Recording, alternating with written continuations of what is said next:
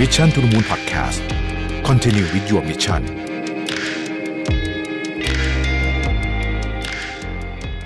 สวัสดีครับคุณผู้ฟังทุกท่านครับ SME ครับในประเทศไทยมีมากกว่า 3 ล้านราย ผมเองก็เป็นหนึ่งในคนที่ทำธุรกิจ SME ด้วยนะครับ แล้วก็ในช่วงของโควิด -19 ที่ผ่านมาก็คงไม่ต้องพูดถึงนะครับว่ามันเป็นความท้าทายขนาดไหนสำหรับ SME ที่ไม่ต้องมองนะครับว่าจะเติบโตร่ำรวยเอาแค่ให้อยู่รอดได้เนี่ยก็เป็นความท้าทายที่มหาศาลมากๆแล้วนะครับ ที่สำคัญ SME เนี่ยเป็นแหล่งสำคัญของการจ้างงาน แล้วก็การสร้างรายได้ แล้วก็ส่งภาษีกับภาครัฐนะครับนี่เป็นที่น่าสนใจมากๆว่า แล้ว SME หลังจากนี้ไปที่เรากำลังอยู่ในช่วงที่กำลังโลกกำลังจะผ่านช่วงโควิดนะครับแล้วก็ประเทศไทยเราเองเนี่ยไม่วันใดวันหนึ่งเนี่ยเรื่องโควิด ก็จะต้องซาลงใช่ไหมครับ SME หลังจากนี้จะมีวิธีการในการเติบโตอย่างไรหนึ่งในกลไกในการสร้างการเติบโตของ SME นั่นก็คือการระดมทุนนะครับ การระดมทุนในปัจจุบันนี้เนี่ยน่าสนใจมากว่ามีกลไกใหม่ๆ มีเครื่องมือใหม่ๆออกมา แล้วเครื่องมือใหม่ๆเหล่านี้จะช่วย SME อย่างไร วันนี้ผมอยู่กับคุณไพบูลย์นะครับพออฝ่ายจดทะเบียนหลักทรัพย์สองสำนักงานกรตครับ เราจะมาฟังในเรื่องของการระดมทุนสำหรับ SME ครับ สวัสดีครับคุณไพบูลย์ครับ สวัสดีครับคุณโทมัสครับ ก็น่าสนใจมากๆนะครับในเรื่องของการเข้าถึงการระดมทุนนะครับ เพราะว่าเป็นสิ่งสำคัญมากๆจริงครับๆต่อการเติบโตของ SME นะครับ เพราะว่าเติบโตไปเรื่อยๆ บางทีก็อาจจะ พอสิ้นสุดยุคสมัยของตัวเองนะฮะที่ก่อตั้งขึ้นมาปั๊บเนี่ยพอถึงรุ่นลูกก็อาจจะไม่ได้อยากจะทำต่อแล้วนะครับ แล้วก็เวลาจะเติบโตบางทีสมัยนี้ ชาวบ้านเขาก็มีทุนบริษัทใหญ่ๆเขาเข้ามา SME เองก็อยากจะมีทุนบ้างเหมือนกันนะครับทีนี้ช่องทางในการระดมทุนในตลาดทุนของ SME เนี่ยเป็นยังไงบ้างครับในปัจจุบันจริงๆก็ต้องขออนุญาตเท้าความไปตอนกลางปี 62 นะครับ จริงๆเนี่ยก่อนหน้านี้เอ่อทางกรตเองเนี่ยเวลาพูดถึงตลาดทุนเนี่ยหลายๆคนจะเข้าใจว่าคือตลาดทุนสำหรับบริษัทขนาดกลางขนาดใหญ่หรือเปล่าครับนะครับโจทย์หนึ่งเนี่ยตอนที่เอ่อตั้งแต่กลางปี 62 เป็นต้นมาเนี่ยนะครับทางกรตเองเนี่ยพยายามจะโฟกัสไปที่กิจการขนาดกลางขนาดเล็กครับนะครับมันก็เลยเป็นที่มาว่าทางกรตเองรวมกับหน่วยงานที่เกี่ยวข้องในเรื่องนี้นะครับไม่ว่าจะเป็นทางสสวเองนะครับหรือว่าเอ่อตลาดทรัพย์นะครับในการที่จะร่วมกันในการคิดว่าเอ๊ะถ้าอย่างนั้นเนี่ยถ้าอุปสรรคหนึ่งของ SME ในในการที่จะเข้าถึงตลาดทุนเนี่ยนะครับมันคืออะไรนะครับ กลต. เนี่ยก็เลยได้พยายามปรับปรุงนะครับหรือออกหลักเกณฑ์นะครัครับเพื่อรองรับในเรื่องการระดมทุนของ SME กับสตาร์ทอัพเป็นการเฉพาะครับนะครับเพื่อให้เอ่อตลาดทุนเนี่ยมันเป็นมีเครื่องไม้เครื่องมือที่เหมาะสม กับกิจการขนาดเล็กขนาดกลางนะครับรวมถึงสตาร์ทอัพนะครับอืมทีนี้เครื่องมือใหม่ๆเนี่ยมันก็เป็นการระดมทุนใช่ไหมฮะการระดมทุนเนี่ยมีหลายรูปแบบนะครับแต่ละสเตจเนี่ยมันอืมก็อาจจะมีข้อแตกต่าง แล้วก็เหมาะกับแต่ละคนแตกต่างกันไปนะครับถ้าเป็น SME ก็จะมีเรื่องของ SME PP ใช่ไหมฮะ มีเรื่อง IPO ที่เราก็จะคุ้นๆหูกัน แต่ตอนนี้เนี่ยผมได้ข่าวว่ามีเอ่อกลไกใหม่ออกมา ใช้คำว่า SME PO ใช่ไหมฮะมันแตกต่างกับ IPO อะไรยังไงไหมฮะจริงๆต้องบอกว่าคนที่คุ้นชินกับเรื่องการลงทุนในตลาดหครัลับกทรัพย์นะครับเราจะคุ้นชินว่ามีบริษัทจดทะเบียนเข้าไปจดทะเบียนเอ่อขายหุ้น IPO ครับนะครับ IPO เนี่ยย่อมาจาก Initial Public Offering ก็คือการระดมทุนโดยการเสนอขายหุ้นต่อประชาชนครั้งแรกครับนะครับ กรณีของ SME PO เนี่ยนะครับจริงๆมันคือ SME IPO แหละครับอืมนะครับขายหุ้นครั้งแรกครับของ SME โดยเฉพาะนะครับเสร็จแล้วเนี่ยขายเสร็จแล้วเอาไปที่ไหนนะครับก็ครับเอาหุ้นเนี่ยไปจดทะเบียนซื้อขายในตลาดที่เรียกว่า live exchange อืมนะครับ live exchange เนี่ยผมก็คิดง่ายๆ ก็คือแทนคำว่า MAI แล้วกันครับนะครับเป็นตลาดรองสำหรับซื้อขายเปลี่ยนมือหุ้น SME อืมนะครับเป็นการเฉพาะอ่าน่าสนใจมากก็คือ เดิมเนี่ย IPO ก็ต้องบอกว่าเป็นความฝันนะฮะของอืม SME หลายรายเลย โดยเฉพาะน้องๆ คนรุ่นใหม่ที่เริ่มทำ SME มาเนี่ยก็อยากจะมีโอกาสได้ไปตีระฆังบ้างนะ Initial Public Offering นะในการมีโอกาสอืมที่จะให้ตัวเองไปเข้าสู่ตลาดทุนนะครับเปิดโอกาสใหม่ๆทำให้ธุรกิจเติบโตได้ ทีนี้ใครล่ะครับที่จะสามารถระดมทุนแบบ SME PO ได้ฮะจริง ๆ ก็ต้องเท้าความครับว่าหนึ่งในเอ่อเราเจอเนี่ยว่าเป็นอุปสรรคฮะ สำหรับที่ทำให้ตัว SME กับ Startup เนี่ยไม่สามารถที่จะเข้าไปจดทะเบียนในตลาด MAI ได้เนี่ยครับหลักๆเนี่ยก็คือเรื่องเกี่ยวกับผลประกอบการอืมนะครับที่ไม่เป็นไปตามเอ่อเกณฑ์ของตลาดหลักทรัพย์ครับนะครับรวมไปถึงการเอ่อจัดให้มีตัวกลางบางกลุ่มครับที่เป็นต้นทุนนะคครัรับบกรณีของตัวตลาดไอ้ตัว Live Exchange หรือ SME PO เองครับเนี่ยนะครับเรามุ่งหวังให้กับกิจการตั้งแต่ที่เป็น SME นะครับเอ่อ ตามนิยามของสสวครับที่เป็นขนาดกลางขึ้นไปนะครับหรือเรียกว่า M up ครับนะครับคนกลุ่มนี้เองเนี่ยไปดูนิยามสสว ได้เลยครับว่า ถ้าท่านเป็น M up อืมนะครับ M นี่คือ size M ไซส์ up M ขึ้นไปอ่านนะครับก็สามารถที่จะเป็นหนึ่งในเอ่อเป็นหนึ่งใน criteria ที่เรากำหนดครับนะครับหรือถ้าเป็นสตาร์ทอัพนะครับก็จะเป็นสตาร์ทอัพที่มี PE VC อืมเข้าไปลงทุนแล้วรอบหนึ่งครับก็คือมีกองทุน VC เข้าไปลงทุนและรอบหนึ่งใช่เหมือนกับมารับรองให้แล้วว่าใช่เอ่อเอสเอ่อเอ่อสตาร์ทอัพรายนี้เนี่ย ผ่านการจัดการแล้วมีคนเข้าไปร่วมลงทุนอ่านะครับการกระบวนการในการทำงานอะไรน่าจะดีขึ้นแล้วใช่ครับ intention เราคือ 2 คนกลุ่มคนชนสองกลุ่มนี้นะครับอ่าเป็น M up กับตัว startup post series A อ๋อเนี่ยถ้าเป็น SME เนี่ยกดเข้าไปดูในเว็บไซต์ของสสวได้เลยได้เลยเขาครับจะมีกำหนดว่าจริงๆบอกว่าไซส์ S เป็นยังไงไซส์ M เป็นยังไง จะมีรายได้เท่าไหร่ครับทีนี้การมีตลาดเอ่อใหม่เกิดขึ้นตลาดไลฟ์เนี่ยนะอยากถามว่าประโยชน์จริง ๆ มันประโยชน์ของมันคือเพื่ออะไรฮะจากเดิมเนี่ยมี MAI มีเซ็ตอืมนะมีสองตลาดกระดานกระดานหลักของประเทศไทยเรา มีตลาดอันใหม่ขึ้นมาเนี่ยคนที่ได้ประโยชน์จริงๆ คือ SME จริง ๆ ใช่ไหม จริง ๆ ต้องบอกว่าเอ่อเวลาเราพูดถึงการประกอบธุรกิจฮะนะครับสองสามเรื่องสำคัญหนึ่งก็คือโมเดล business ครับนะครับตัวธุรกิจอีกอย่างหนึงคือเงินทุนอืมนะครับจริงๆเนี่ยการ create ตลาดใหม่ขึ้นมาเนี่ยครับคือต้องการให้เหมือนกับตลาดทุนเนี่ยเป็นแหล่งเงินทุนครับสำหรับ SME กับ Startup นะครับ การที่ทำให้มีตลาดนี้ขึ้นมาเนี่ยมันช่วยให้ SME กับ Startup เนี่ยที่เดิมเนี่ยนะครับที่เขาแพลนว่าเอ๊ะเขาอยากจะเข้าตลาดหลักทรัพย์ เพียงแต่มีข้อจำกัดบางประการอืมนะครับทั้งในเรื่องของต้นทุนเอง การระดมทุนเองเนี่ยนะครัครับบเขาสามารถที่จะเอ่อเข้าสู่ตลาดทุนได้อืมไม่แตกต่างจากกิจการขนาดกลางขนาดใหญ่ครับนะครับมันก็เลยเป็นที่มาว่าตลาดตัวเนี้ยมันจะช่วยตอบโจทย์ในเรื่องเกี่ยวกับการระดมทุนอืมในตลาดทุนนะครับครับซึ่งตัวเอ่อตลาดตัวเนี้ยนะครับ เอ่อถ้าเราคุ้นชินกับ MAI นะครับก็จะบอกว่าตลาดตัวเนี้ยเราพยายามจะปรับปรุงนะครับลดทอนกฎเกณฑ์บางประการอืมให้เหมาะสมกับ SME กับ Startup ครับนะครับเพราะเราใช้หลักหลักเกณฑ์เดียวกันไม่ได้นะครับอืมเพราะไม่งั้นมันจะ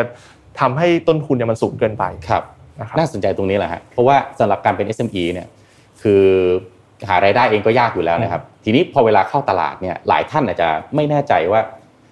ถ้ายังไม่เคยศึกษาแล้วกันนะครับผมเนี่ยระหว่างก่อนศึกษา แล้วก็มาทราบว่าไอ้การเข้าตลาดเนี่ยมันมีต้นทุนอะไรบ้างเนี่ยก็ต้องบอกว่าต้นทุนน่ะไม่น้อยเลยทีเดียวครับแต่อยากจะรบกวนคุณไพบูลย์ลองลิสต์ต้นทุนคร่าวๆของอะเอ่อเอาเป็น SME แล้วกัน ถ้าจะต้องเข้าตลาดนี่คุณจะต้องไปเจอกับค่าใช้จ่ายอะไรบ้างให้ฟังได้ไหมครับผมคิดว่าหลักๆ เรื่องหนึ่งอะนะครับที่เราเลี่ยงไม่ได้ครับนะครับคือการเอ่อจัดที่มีผู้สอบบัญชีครับนะครับเอ่อที่สังกัดเอ่อตัวเฟิร์มหรือบริษัทที่กรตเข้าไปตรวจคุณภาพครับนะครับอันนี้มันเป็นค่าใช้จ่ายที่เลี่ยงไม่ได้นะครับเพียงแต่ว่าของ SME เองเนี่ย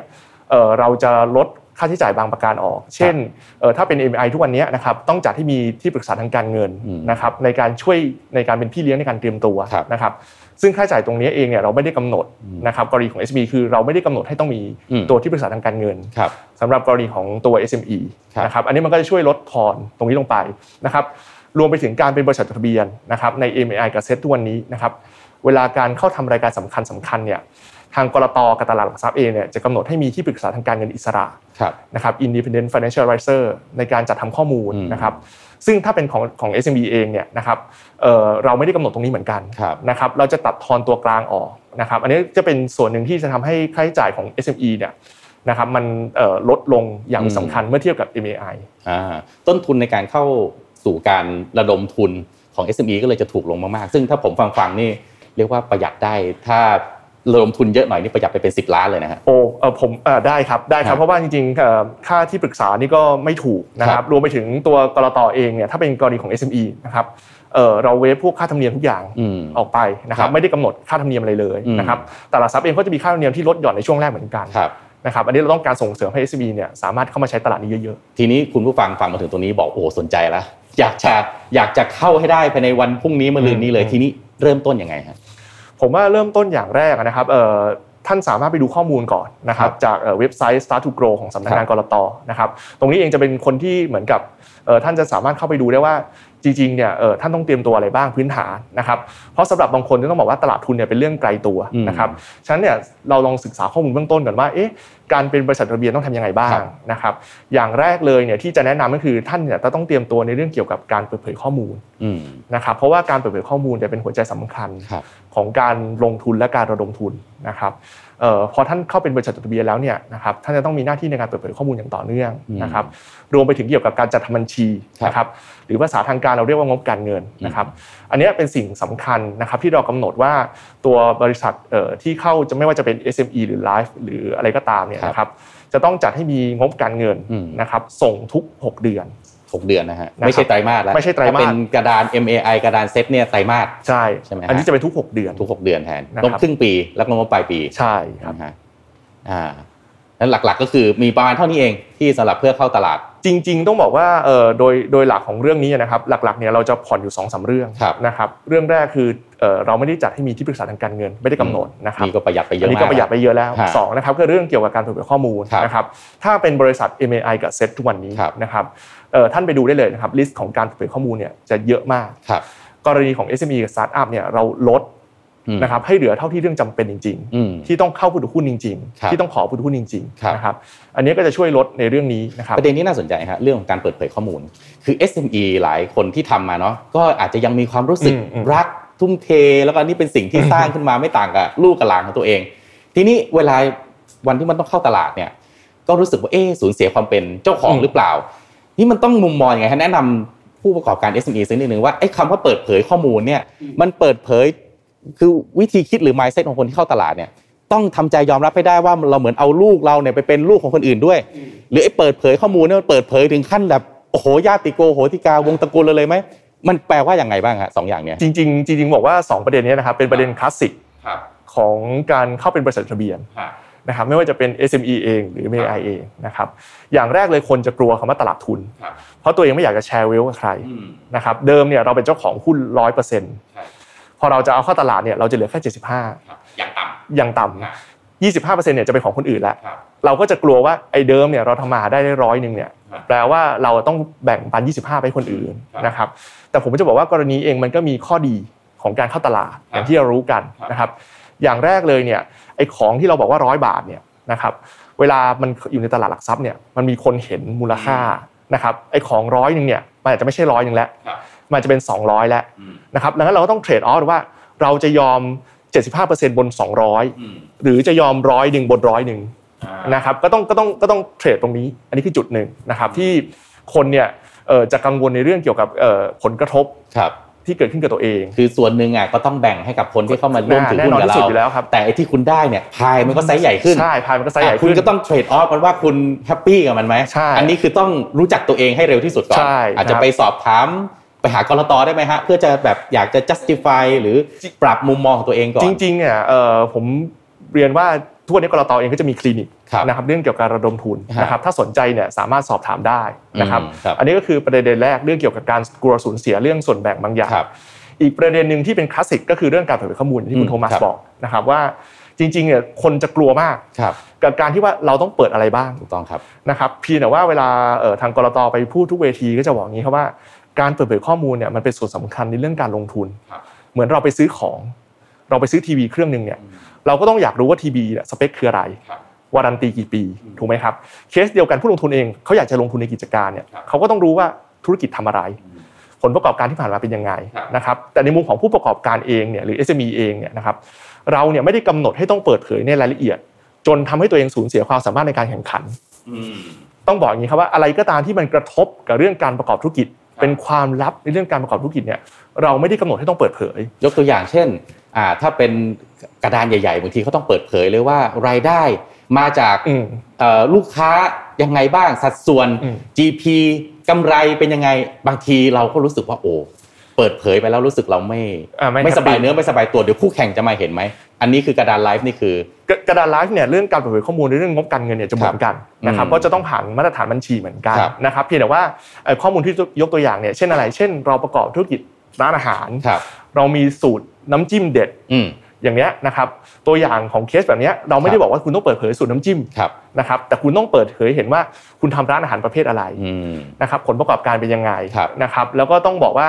การเปิดเผยข้อมูลเกี่ยวกับตัวงบการเงินเนี่ยครับนะครับมันเป็นข้อมูลที่สำคัญมากๆ ในมุมของคนที่จะลงทุนครับคือพวกเทรดซีเครตเนี่ยความลับทางการค้าคุณก็เก็บไว้เหมือนเดิมแหละ เพื่อให้ตัวเองเนี่ย ยังสามารถแข่งขันได้ใช่อะครับแต่อะไรที่มันไม่สบายเนื้อไม่สบายตัวก็ลองมาดูกัน อันนี้แหมตกทอดมาตั้งแต่รุ่นไหนรุ่นไหนเลย ถ้าเปิดเผยไปเนี่ยคู่แข่งมาเห็นปั๊บเนี่ยเดี๋ยวจะ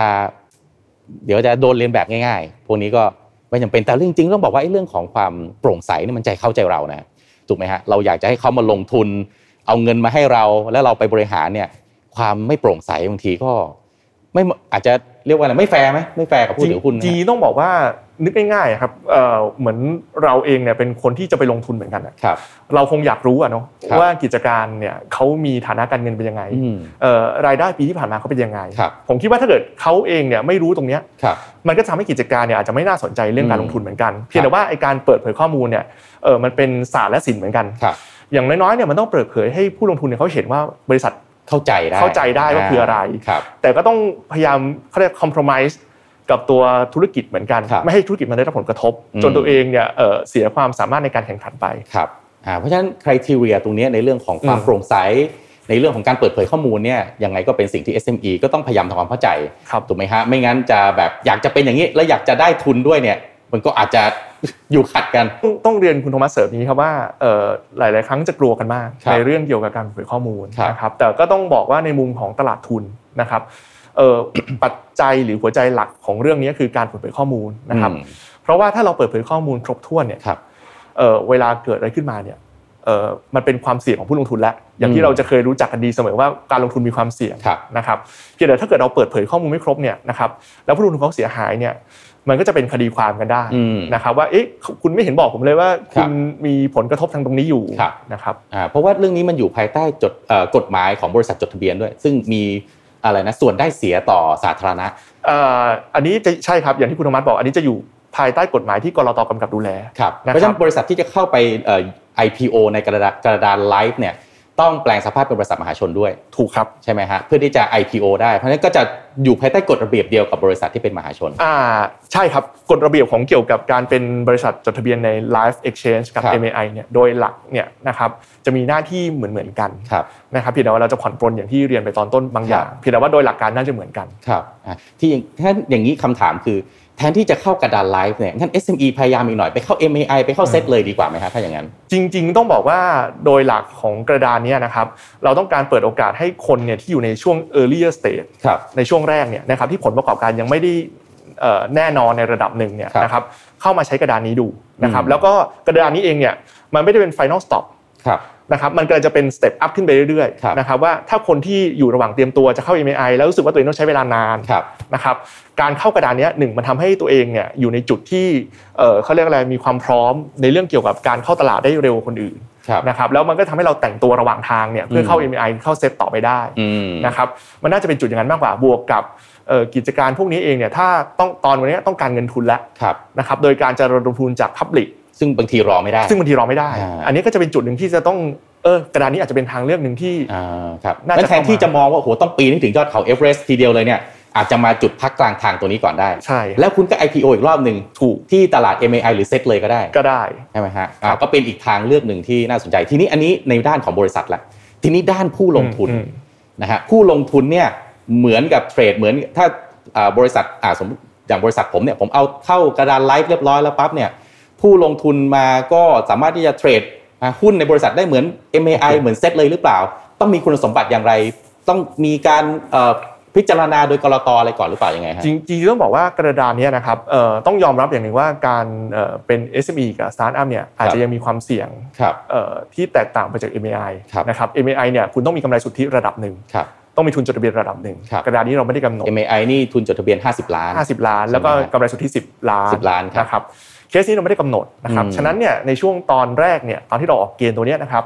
คนที่จะเอ่อลงทุนได้เนี่ยจะไม่ใช่เอ่อผู้ลงทุนทั่วไปครับแต่ต้องเป็นผู้ลงทุนที่มีความรู้ความเชี่ยวชาญในเรื่องการลงทุนอืมในระดับหนึ่งครับนะครับต้องมี net asset มี net worth ในระดับหนึ่ง30 ล้านขึ้นไปอ๋อนะครับรวมไปถึงต้องมีความรู้ในเรื่องการลงทุนครับมาแล้วนะครับในระดับหนึ่งอืมนะครับเอ่อแล้วการเทรดเนี่ยเราจะไม่ได้เทรดเหมือน MAI นะครับเพราะว่าตอนช่วงแรกเนี่ยเข้าใจว่า เรายังคาดการณ์ไม่ได้ครับนะครับว่าไอตัววอลลุ่มมันจะเป็นยังไงนะครับอืมเราจะเปิดเทรดแค่เอ่อประมาณเอ่อวันละครั้งวันละครั้งนะครับช่วงเช้าครับนะครับอันนี้ก็จะเป็นจุดแรกนะครับในเรื่องเกี่ยวกับ liquidity นะครับอืมที่บอกว่าเราคงต้องรอดูกันไปก่อนอืมว่าเอ่อกระดานนี้เป็นยังไงครับนะครับเข้าใจว่าเราคงย้อนยุคกลับไปเมื่อช่วง MAI ขึ้นมาใหม่ๆ หรืออะไรครับใหม่ๆนะครับอ๋อแล้วบุคคลเหล่านี้เนี่ยที่บอกว่าต้องมีเอ่อเอ่อ net worth ของตัวเอง 30 ล้าน up ใช่ไหมฮะต้องมีความรู้เนี่ย ก็จะถูกคัดเลือกแล้วก็ certify โดยใครฮะอ่าจริงๆก็ต้องบอกว่าเวลาเราไปซื้อหุ้นนะครับเราจะมีโบรกเกอร์ครับนะครับบริษัทหลักทรัพย์พวกนี้ที่เขาเป็นสมาชิกของตลาดหลักทรัพย์ครับนะครับเขาจะช่วยสกรีนครับตรงคุณสมบัติพวกนี้ให้อยู่แล้วอืมนะครับจริงๆเรื่องนี้เนี่ยเอ่อหลายๆ คนจะคุ้นชินกับคำว่า high net worth อืมนะครับหรือ ultra high net worth จริงๆครับมันหลักคล้ายๆกันครับนะครับก็จะมีคนสกรีนอยู่แล้วในเรื่องนี้นะครับอ๋อครับทีนี้คุณไพบูลย์มองยังไงครับว่ามีความน่าสนใจที่จะทำให้นักลงทุน ทำไมถึงต้องอยากมาลงทุนในบริษัทที่เป็น SME ด้วยฮะก็ถ้ามีเงินก้อนเดียวกันสตังค์ก็มีอยู่แล้ว ก็ไปลงทุนในบริษัทใน MAI ในเซ็ตในเซ็ตเลยได้ไหมอ่อผมคิดว่า stereotype ของนักลงทุนกลุ่มนี้นะครับอาจจะ ต้องการลงทุนในที่มี potential growth เยอะครับๆนะครับก็ต้องยอมรับนะครับอันนี้ไม่ได้เป็นการโฆษณาให้ลงทุนครับนะเพียงเพียงแต่ว่ากำลังจะบอกว่าคนที่เขาสนใจลงทุนพวก SME startup เนี่ยเนื่องจากเขาเห็น potential อืมนะครับว่าเออรอบนี้มันเป็นรอบที่เหมือนกับโอเคมันมีความเสี่ยงที่สูงแหละครับนะครับแต่ว่ามันก็มี growth หรือมี potential benefit ที่มันครับเยอะกว่าอ่าบริษัทบริษัทบางประเภทนะครับอ่าเพราะว่าอย่างอย่างที่บอกว่ากระดานนี้เองเราไม่ได้จำกัดเฉพาะ SME สตาร์ทอัพก็สามารถที่จะเข้าไประดมทุนได้ครับนะครับซึ่งสตาร์ทอัพเองเนี่ยมันจะเป็นจุด spot ของครับของผู้ลงทุนบางกลุ่มที่สนใจว่าต้องการลงทุนในพวกยูนิคอร์นหรือพวกอะไรก็ตามเนี่ยอันนี้มันจะเป็นจุดที่ต้องเทรดออฟระหว่าง risk กับ return อ๋อก็คือไปดู risk reward ratio ใช่ตัวเองใช่ก็ถ้าคุณอยากจะเรียกว่ารับความเสี่ยงได้มากขึ้นหน่อยอืมแลกกับผลตอบแทนที่มันสูงขึ้นอ่าซึ่งอาจจะหลายร้อยเปอร์เซ็นต์หรือกี่พันก็เปอร์เซ็นต์ว่ากันไป อันนี้ก็ดูที่มุมมองของ ตัวผู้ลงทุนเอง ซึ่งก็อาจจะหาไม่ง่ายจากบริษัทที่อยู่ในตลาดหลักทรัพย์อย่างอ่า MAI หรือซึ่งอาจเซ็ตจะเป็นอีกแบบหนึ่งก็ได้ที่เขาเติบโตไปมาก ๆ แล้วใช่ไหมครับแต่ถ้าเป็นสตาร์ทอัพเนี่ยบางทีเวลาเติบโตมันยังเติบโตได้มีโอกาสที่จะเติบโตได้มากๆครับอยู่ อันนี้ก็เลยจะเป็นอีกหนึ่งโอกาส แต่ครับผู้ก็เลยจำเป็นที่ผู้ลงทุนก็ต้องเป็นคนที่มีความรู้ความเข้าใจครับคำนวณเรื่องดูงบการเงินอ่าใช่ถูกต้องอะไรได้บ้าง ดูความโปร่งใสดูตัวผู้บริหารเป็น ไม่ใช่ว่า มีสตางค์ปั๊บเอามา trade เลย อันนี้เดี๋ยวเวลาเกิดอะไรขึ้นมาใช่ไหมเพราะว่าก็บางทีธุรกิจที่เพิ่งกำลังตั้งใหม่เนี่ยอาจจะไม่ได้ตั้งใจหรอก แต่มันด้วยความอ่าการแข่งขันหรืออะไรต่างๆเนี่ยก็อาจจะทำให้เกิดอืมอะไรนะอ่างบการเงินนะอาจจะมีผลกระทบทางงบการเงินได้บ้างใช่ครับอย่างนี้ใช่ไหมครับทีนี้เอ่อการเข้าสู่การจดทะเบียนการซื้อขายใน Live Exchange เนี่ยพอลงทุนปั๊บเนี่ยเอ่อพอเข้าไปสู่กระดานนี้แล้วเนี่ยมีโอกาสไหมฮะที่ตัวเองจะไต่ไป MAI ไต่ไปเซ็ตแล้วต้องทำยังไงบ้างด้วยฮะเอ่อ คำคำถามนี้เนี่ยจริงๆทางตลาดหลักทรัพย์กรตเองนะครับเอ่อเอ่อเราพยายามมุ่งหวังว่าตัวเนี้ยครับเป็นเป็นแค่บันไดขั้นแรกครับตลาดหลักทรัพย์เองเนี่ยเขาจะมีคอสในการที่จะกลุ่ม คนกลุ่มนี้เนี่ยให้ไป m อ i กับเซ็ตอืมนะครับไม่ได้ตั้งใจว่าเข้าไปแล้วจะเอ่อหยุดแค่ตรงนั้นครับนะครับจริงๆเขามีแผนว่าเข้าไปแล้วเนี่ยคุณต้องได้รับการอบรมได้รับ grooming อย่างไรครับนะครับเพื่อจะเดินไปต่อครับนะครับฉะนั้นเองเนี่ย เอ่อเราเนี่ยไม่ได้มุ่งหวังว่าเนี้ยมันจะเป็นจุดสุดท้ายของ SME เราต้องการเห็น SME เนี่ยโตขึ้นไปเป็น L ไปเป็นอืมมัลติพวกเอ่อคอมพานีอะไรพวกเนี้ยนะครับครับ ก็ฉะนั้นเองเนี่ยหลายเอ่อถ้าจะเห็นได้เลยว่าตลาดทรัพย์เนี่ยเขาจะมี provide course พวกนี้อยู่แล้วฮะนะครับสามารถที่จะเขาเรียกอะไรนะ access เข้าไปดูข้อมูลพวกนี้ได้ แล้วเขาจะมีจัดอบรมนะครับกรตเองก็จะเข้าไป involve ในเรื่องนี้อยู่แล้วเหมือนกันครับนะฮะกรตคาดหวังยังไงกับ SME ที่จะรับมือกับความเปลี่ยนแปลงของโลกในปัจจุบันเดี๋ยวเป็น post covid นะฮะในมุมกรตอยากจะให้แชร์ตรงนี้ซึ่งหนึ่งว่า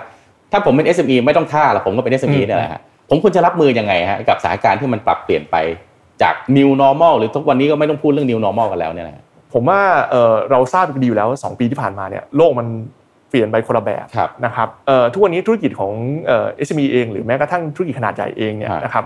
เอ่อเราไม่ได้พูดถึงผลกำไรอย่างเดียวแล้วครับ นะครับเราจะพูดถึง ESG อืมนะครับหลาย ๆ ครั้งเนี่ยเวลาเราเอ่อไปบรรยายหรือไปอะไรก็ตามเนี่ยเราจะได้คำถามหนึ่งเสมอว่าเอ๊ะเอ่อการเป็นธุรกิจของ SME กับ Startup เนี่ยครับนะครับเอ่อคุณควรจะโฟกัสที่อะไรบ้างนะครับเอ่อเราก็จะบอกว่าสิ่งหนึ่งที่ต้องเตรียมเผชิญนะครับก็คือเอ่อการประกอบธุรกิจโดยคำนึงถึงเรื่อง ESG นะครับไม่ว่าคุณจะเป็นกิจการขนาดไหนก็ตามนะครับ ESG นี่ย่อมาจากอะไรเอ่อ envir- environment social governance อ่านนะครับพวกครับสิ่งแวดล้อมสังคมนะคครัรับบธรรมาภิบาลครับนะครับหลายหลายหลายครั้งนะครับก็ต้องบอกว่าธุรกิจของ SME เองเนี่ยนะครับเอ่อเราก็อยากให้โฟกัสนอกเหนือจากกำไร นอกเหนือจากตัวเลขแล้วเนี่ยนะครับเอ่อการประกอบธุรกิจที่อธิบายได้ว่ามันคำนึงถึง ESG อืมนะครับจะเป็นผลประโยชน์ยังไงนะครับเพราะว่าอันนี้เป็นสิ่งที่ผู้ลงทุนเนี่ยนะครับเขาจะให้มูลค่าหรือให้คุณค่าหรือให้ครับ value add กับตัวกิจการเพิ่มมากขึ้นโอ้เห็นด้วยฮะอันนี้คือเทรนด์ที่เปลี่ยนไป เพราะว่าอย่างผมนั่งรายงานข่าวตอนเช้าใน Mission Daily Report เนี่ยอืมอืมเราจะเห็น challenge ที่สาธารณชนมีต่อหน่วยงานภาคธุรกิจต่างๆ ในเรื่องที่ว่าคุณมีความรับผิดชอบต่อเอ่อสิ่งแวดล้อมนะครับหรือ สังคมสังคมตอนนี้เขาคุยกันเรื่องนี้ คุณไม่แคร์สื่อเลย คุณอ่าไม่สนเลยใช่ฉันจะทำของใช่ฉันแบบนี้ แล้วก็เรื่อง governance คือธรรมาภิบาลอย่างไร อันนี้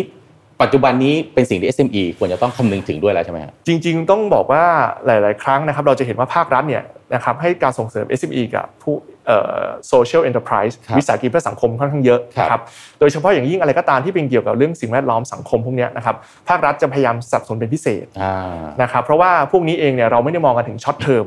เรามองกันถึงว่าเอ๊ะโลกเราต่อไปเนี่ยนะครับเราจะดูแลรักษาสิ่งแวดล้อมยังไงนะครับอะไรก็ตามที่มันจะช่วยลดผลกระทบทางสิ่งแวดล้อมเนี่ยพวกนี้มันจะมี benefit นะครับไม่ว่าจะเป็นเรื่องเกี่ยวกับการประกอบธุรกิจนะครับรวมไปถึงเป็นเรียก reputation ในมุมของผู้ลงทุน